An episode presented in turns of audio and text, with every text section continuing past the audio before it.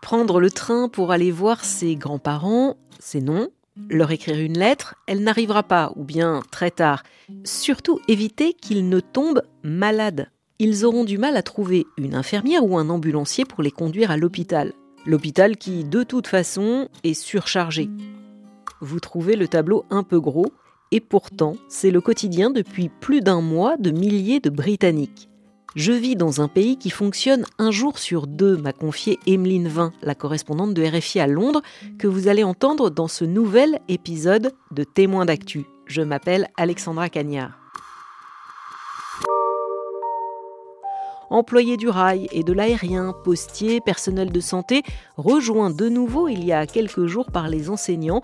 C'est un mouvement de grève inédit qui touche le Royaume-Uni depuis le mois de décembre, depuis l'été dernier même, pour les cheminots. De mémoire de Britannique, il faut remonter à la fin des années 1970, au début des années 80, pour assister à un chaos presque similaire. Et ce mouvement social semble ne pas vouloir s'essouffler, bien au contraire pas moins de 100 000 fonctionnaires devraient se mettre en grève à partir du 1er février, du jamais vu dans la fonction publique depuis des années. Tous ces secteurs, toutes ces professions ont une revendication commune, de meilleurs salaires pour faire face à une inflation qui au Royaume-Uni frôle les 11%. Bonjour Emeline. Bonjour Alexandra. Euh, un pays qui fonctionne un jour sur deux, c'est ce que tu m'as dit quand on a préparé euh, cet épisode. C'est pas juste une image, ça se traduit comment au quotidien? Eh bien, ça se traduit par, euh, par des nouveaux réflexes, en fait. Euh, tous les matins, vérifier sur, sur les sites internet, sur Sky News, sur la BBC, vérifier quel secteur est en grève pour le jour en question. Suivant le programme de la journée, par exemple, si vous avez un train à prendre, les grèves sont tellement récurrentes ici que tous les jours, il faut vérifier que le train va bien rouler. En fait. Idem si vous avez un, colis à envoyer ou à recevoir, vérifiez que dans le délai de réception ou d'expédition, la poste ne va pas être en grève. Euh, par exemple, à Noël, j'avais commandé un, cadeau qui n'est d'ailleurs toujours pas arrivé en fait. Voilà, plein de, plein de petits détails. Alors c'est pas très grave, mais c'est surtout embêtant pour la vie quotidienne. quoi. C'est vraiment ces, nouveaux réflexes à prendre parce que ça, ça concerne plein d'aspects de, la vie quotidienne tous les services publics en fait sont concernés quasiment l'éducation, les transports en commun, la santé et la poste, comme je te le disais. Bon, je comprends bien que évidemment tout le quotidien des Britanniques il, est euh, bouleversé, le tien également.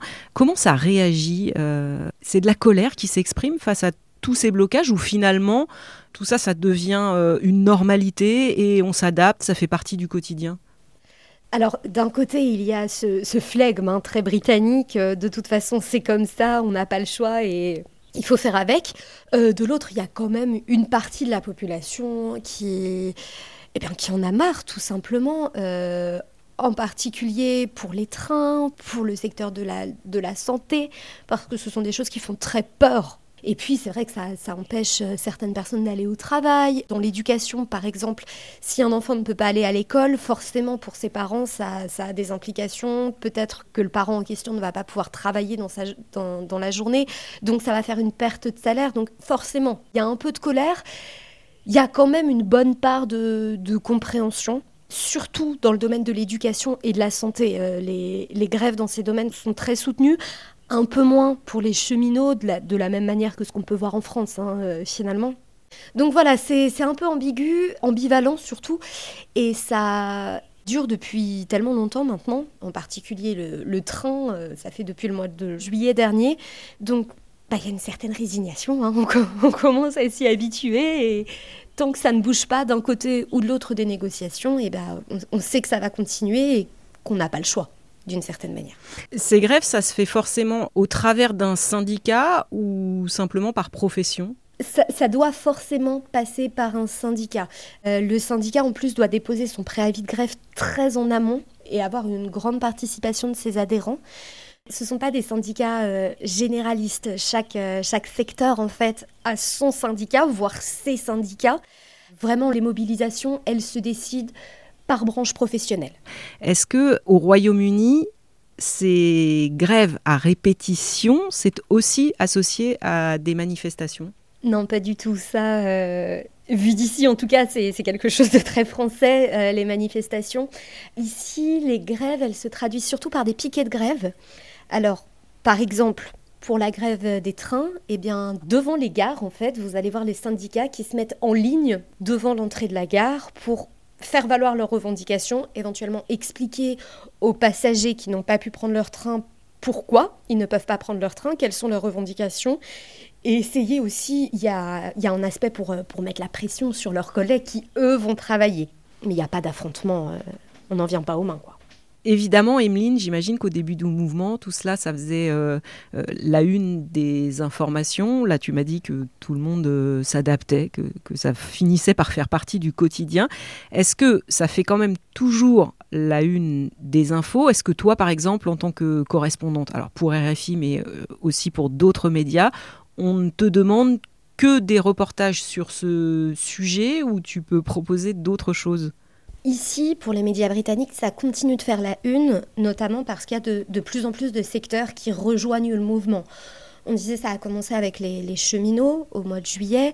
Là, en décembre, il y a eu les infirmières qui ont rejoint le mouvement, les ambulanciers, les, enseignants. Donc en fait, à chaque fois qu'un nouveau corps de métier se met en grève, ça refait la une et ça remet une pièce dans la machine, si tu veux. Moi, en tant que correspondante, je traite quand il y a la première mobilisation dans un secteur. Mais par exemple, pour la grève du train, bah, c'est tellement récurrent, c'est toujours les mêmes revendications qu'au bout d'un moment, bah, il n'y a plus grand-chose à dire. il se passe quand même beaucoup d'autres choses ici au Royaume-Uni, notamment la, crise économique qui est assez dure. Tu, parlais d'une inflation à près de 11%. On le ressent énormément ici. Donc il y a, beaucoup de sujets à faire sur ce, sur ce thème. Évidemment, c'est en partie lié aux grèves, mais, euh, mais pas uniquement. Non, mon travail ne tourne pas que autour des grèves parce qu'il y a beaucoup d'autres choses qui se passent en ce moment au Royaume-Uni, mais ça en fait partie dans la mesure où ça a un impact sur la manière dont je peux tourner mes autres sujets. J'ai employé le mot de, chaos au début de, cet épisode. C'est vrai que vu de l'extérieur et en t'écoutant, c'est un peu la sensation qu'on a. Comment on en est arrivé là? Il y a eu une succession de choses, il faut remonter assez loin, en fait, à la crise financière précédente, en 2008, qui a été suivie d'une politique d'austérité par le gouvernement britannique, et donc d'une baisse des moyens attribués aux services publics, encore une fois, notamment à l'hôpital public et l'éducation. Les employés de ces secteurs ont perdu énormément de pouvoir d'achat sur ces 10-12 dernières années. À ça s'ajoute une crise économique très importante, une inflation à quasiment 11%. L'inflation, je le rappelle, ce sont des prix qui augmentent alors que les salaires, eux, euh, n'augmentent pas en conséquence. Donc si vous devez dépenser plus pour payer vos factures d'électricité, mais que votre salaire, lui, reste le même, bah forcément, à la fin, vous perdez du pouvoir d'achat. Et puis, il faut rappeler la, la, crise du Covid aussi. Tous ces travailleurs, ce sont ceux qu'on a appelés les travailleurs essentiels ceux qui ont continué à travailler pendant la pandémie, ceux qu'on a applaudis le soir à 20h sur le pas de la porte et qui réclament un peu de reconnaissance aujourd'hui. Je reviens encore une fois sur les travailleurs des hôpitaux. Ces travailleurs aujourd'hui, c'est dans chaque hôpital, il y a une banque alimentaire et il n'est pas rare de voir les infirmiers, les aides-soignantes, parfois les médecins qui vont à la banque alimentaire parce qu'ils n'ont plus les moyens de, de payer à manger. On en est à ce point-là aujourd'hui au Royaume-Uni. On en est à ce point-là. Les, banques alimentaires n'ont jamais été autant sollicitées. Comme la crise économique touche tout le monde, ces banques alimentaires sont aussi touchées par une crise de la solidarité parce que les gens ont moins les moyens de, faire des dons, tout simplement. Je parlais brièvement des, tarifs de l'énergie. L'énergie ici a explosé. Pour te donner une idée, euh, pour un appartement de pièces de 40-50 mètres carrés, je paye 150 euros d'électricité tous les mois. Et pour l'instant, euh, l'hiver n'a pas encore été extrêmement froid, donc on a assez peu chauffé pour l'instant. Une fois qu'on va mettre le chauffage, la facture d'électricité va encore exploser. Il y a aussi les banques de chaleur qui se sont multipliées ici. Les banques de chaleur, c'est quoi? C'est des espaces publics, par exemple des bibliothèques, des centres communautaires, des centres religieux, des centres sportifs aussi où les gens peuvent venir se réchauffer, prendre un thé, un café, charger leur téléphone. Tous les vendredis, elles sont une dizaine à se rassembler au centre communautaire de Mitchells, au nord-est de Birmingham. Autour d'une table, on discute, on boit un thé. Entre ces deux petits boulots, Yun Fang vient régulièrement, au lieu de rester chez elle toute seule dans la journée. Ici, il fait plus chaud que chez moi, il fait trop froid dans ma maison. Quand mon mari travaille, que les enfants sont à l'école, je ne vais pas allumer le chauffage pour moi toute seule. À côté de la jeune femme, Béa grignote un biscuit. Cette quadragénaire a cessé de travailler après un AVC. Elle vient profiter d'un peu de compagnie ici et aussi du chauffage. J'ai une minuterie sur ma chaudière. Elle s'éteint automatiquement dans la matinée et ne se rallume que le soir. Pour la même durée, mes factures ont doublé. C'est difficile. Dans la région de Birmingham, près de la moitié des habitants n'ont pas les moyens de se chauffer correctement. Le système existait plus ou moins, euh, pas formellement, mais c'est la première année que ça, que ça porte un nom. Tant et si bien que le gouvernement a mis en place une plateforme pour recenser toutes ces banques de chaleur. Il y en a 3000 à travers le pays pour que les gens qui n'ont pas les moyens de chauffer chez eux puissent aller quelque part, avoir un peu de chaleur dans la journée quand même. Ça veut dire que pour des millions de, de gens, il faut faire un choix entre où se chauffer ou acheter à manger? C'est ça, c'est un choix que de plus en plus de personnes doivent faire. 60% des Britanniques doivent déjà se restreindre sur leur chauffage. Euh, les prix de l'alimentation aussi ont, explosé. Les derniers chiffres qui datent de, ce mercredi, par exemple, le paquet de porridge dans certains supermarchés, le porridge, c'est ce plat qu'on fait au petit déjeuner ici, il a quasiment doublé en l'espace de trois mois. Donc oui, de nombreux Britanniques aujourd'hui doivent faire un choix entre se chauffer ou manger. Et face à tout cela, euh, le gouvernement, il réagit comment? Il fait la sourde oreille Il euh, euh, essaye de négocier ou pas? Alors le gouvernement, il fait pas la sourde oreille. Il communique énormément au sujet des grèves. ça a surtout été visible avant Noël. Et il accusait tous les grévistes en fait de prendre en otage Noël. Il qualifiait les grévistes de, de Grinch. Tu sais, c'est ce monstre vert de dessin animé là qui essaye de voler Noël. Donc il y a beaucoup de communication, beaucoup de, rhétorique anti-gréviste de la part du gouvernement conservateur. Pour l'instant, la ligne, c'est on ne va pas donner une augmentation supérieure à l'inflation. Certains secteurs réclament une augmentation de, salaire de, 20% pour rattraper les, les 12 années d'austérité dont on parlait. Ça, c'est niette. Cette semaine, le gouvernement a quand même montré un petit peu de flexibilité en autorisant de nouvelles négociations, un peu plus de marge de manœuvre pour ces, organisations de révision de la paye. Mais pour l'instant, ça, ne donne rien puisque de nouvelles grèves ont été annoncées cette semaine dans quasiment tous les secteurs qu'on a déjà évoqués. Emeline, j'ai aussi entendu dire que le Premier ministre, il voulait une nouvelle loi, une loi anti-syndicat, anti-grève. Euh, ça veut dire quoi exactement? Cette loi, elle a deux volets. Le premier volet, c'est l'instauration d'un service minimum pour limiter l'impact des grèves. Le deuxième volet, il vise à limiter le pouvoir des syndicats.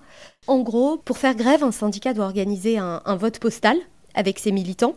Le projet de loi vise à relever le seuil de participation. Par exemple, à l'heure actuelle, si moins de 50% des militants participent au vote, il ne peut pas y avoir de grève. Donc ce seuil va être relevé et la proportion de militants en faveur de la grève va aussi être relevée.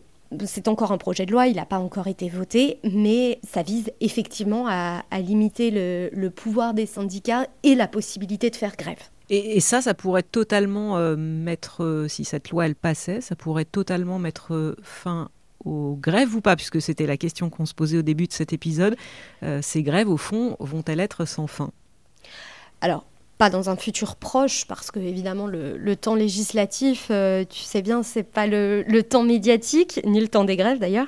Ça risque de prendre encore plusieurs semaines avant que le projet ne devienne loi et ne reçoive l'assentiment royal.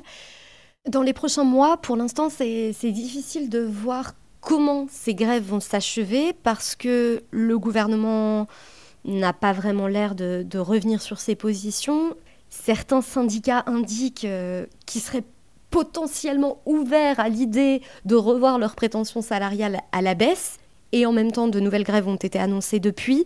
Donc là, pour l'instant, on va finir l'hiver encore avec des grèves. Ça, c'est quasi certain. À voir au printemps les positions de, chacun, comment elles évoluent, et surtout la, pression du, grand public qui pourrait commencer, on le disait, à en avoir euh, vraiment marre de devoir s'adapter quotidiennement à ces perturbations dans, la, dans les services publics. Merci beaucoup, Emeline, d'être passée dans Témoins d'actu et, et bon courage surtout. Merci. Merci à vous d'avoir écouté cet épisode. Quand l'équipe de témoins d'actu n'est pas touchée par la grippe, vous pouvez retrouver ce podcast tous les mardis et jeudis. À bientôt donc.